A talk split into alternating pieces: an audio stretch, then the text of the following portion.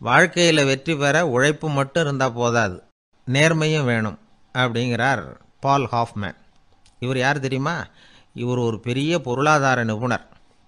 இரண்டாவது உலகப்போர் முடிஞ்ச சமயம் அப்போ இவர் அமெரிக்காவின் நிதி ஆலோசகராக இருந்தார்.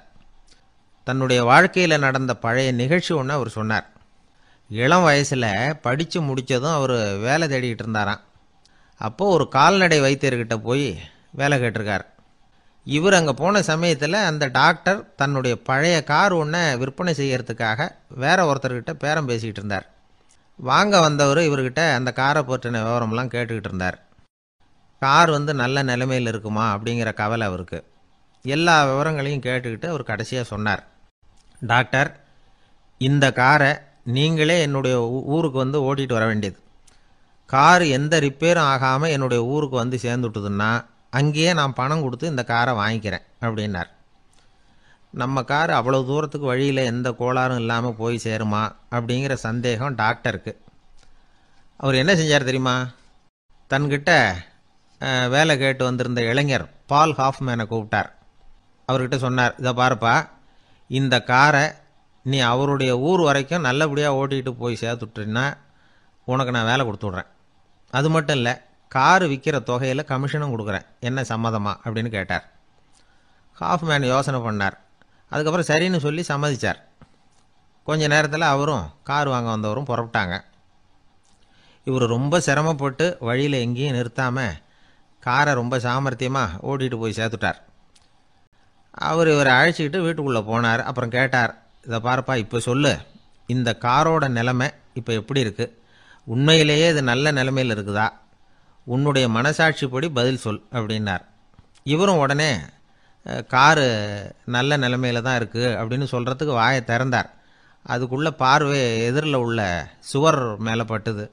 அங்கே இயேசுநாதர் படம் ஒன்று மாட்டியிருந்தாங்க. அதுக்கு அடியில் எழுதியிருந்த வாசகம் என்னன்னா நீ பேசும் ஒவ்வொரு வார்த்தையையும் இயேசு கவனித்து கொண்டிருக்கிறார் அப்படின்னு இருந்தது. அந்த வரிகளை பார்த்தார். உடனே காரு சரியில்லை அப்படிங்கிற உண்மையை சொல்லிவிட்டார். இவர் இப்படி சொன்னதும் அவர் இவரை ரொம்ப ஆச்சரியமாக பார்த்தார். இவர்கிட்ட இருந்த நேர்மை அவரை சிந்திக்க வச்சது. உன்னுடைய நேர்மையை பாராட்டுறேன். உனக்கு கமிஷன் கிடைக்கணுங்கிறதுக்காகவே நான் இந்த காரை வாங்கிக்கிறேன்னார் இப்போ அவர் திகைச்சு போய் நின்னார். மறுபடியும் அவர் சொன்னார் நீ காரை ஓட்டிகிட்டு வரும்பொழுதே உன்னுடைய திறமையை பார்த்தேன். உனக்கு விருப்பம் இருந்தால் நீ என்கிட்டயே வேலைக்கு சேர்ந்துடலாம் அப்படின்னார். பால் ஹாஃப்மேன் அவர்கிட்ட வேலைக்கு சேர்ந்தார் படிப்படியாக முன்னேறினார். கடைசியில் பார்த்தீங்கன்னா அமெரிக்காவினுடைய நிதி ஆலோசகராக ஆனார் அதுக்கப்புறம் அவர் அந்த பழைய சம்பவத்தை எப்பவும் மறக்கறதில்ல. அடிக்கடி சொல்கிறது உண்டு. அதனால் இதிலேருந்து நாம் தெரிஞ்சுக்க வேண்டியது என்னென்னா வாழ்க்கையில் முன்னுக்கு வரணும்னா உழைப்பு மட்டும் போதாது. நேர்மையும் வேணும். ஆனால் இந்த காலத்தில் சிலருடைய நேர்மை நமக்கு ஆச்சரியமாக கூட இருக்கும். ஒருத்தர் புஸ்தக கடை வச்சுருந்தார். ரொம்ப நேரமாக தேடி ஒரு புத்தகத்தை கையில் எடுத்தார். அதுக்கு பில் போட சொன்னார். அந்த புத்தக கடைக்கு வந்த இன்னொருத்தர். பில் போடுறவர் சார் இந்த புத்தகம் மகா அறுவை மகா மட்டம். இது வேணாம் உங்களுக்கு. வேறு ஏதாவது ஒன்று பாருங்கன்னார். புத்தக கடை வச்சிருக்கிறவரே இப்படி சொன்னார். வாங்க வந்தவர் இவர் ஆச்சரியமாக பார்த்தார். உங்கள் நேர்மையை பாராட்டுறேன். அது சரி இந்த புத்தகத்தை ஏற்கனவே நீங்கள் படித்து பார்த்துட்டீங்களான்னு கேட்டார். அதை படித்து வேற பார்க்கணுமான்னார். அப்புறம் எப்படி இது மகா மட்டம்னு சொல்கிறீங்க அப்படின்னார். அதை எழுதினவனே நான் தான் சார் அப்படின்னார் அவர். இது ஒரு விதமான நேர்மை. நேர்மையை ஒத்துக்கிறது. எப்படி இருந்தாலும் வாழ்க்கையில் உழைப்பும் நேர்மையும் உயர்வதற்கு வழிகள். உழைப்பை விட நேர்மை முக்கியம். அப்படிங்கிறத புரிந்து கொண்டால் வாழ்க்கையில் வெற்றி நிச்சயம்.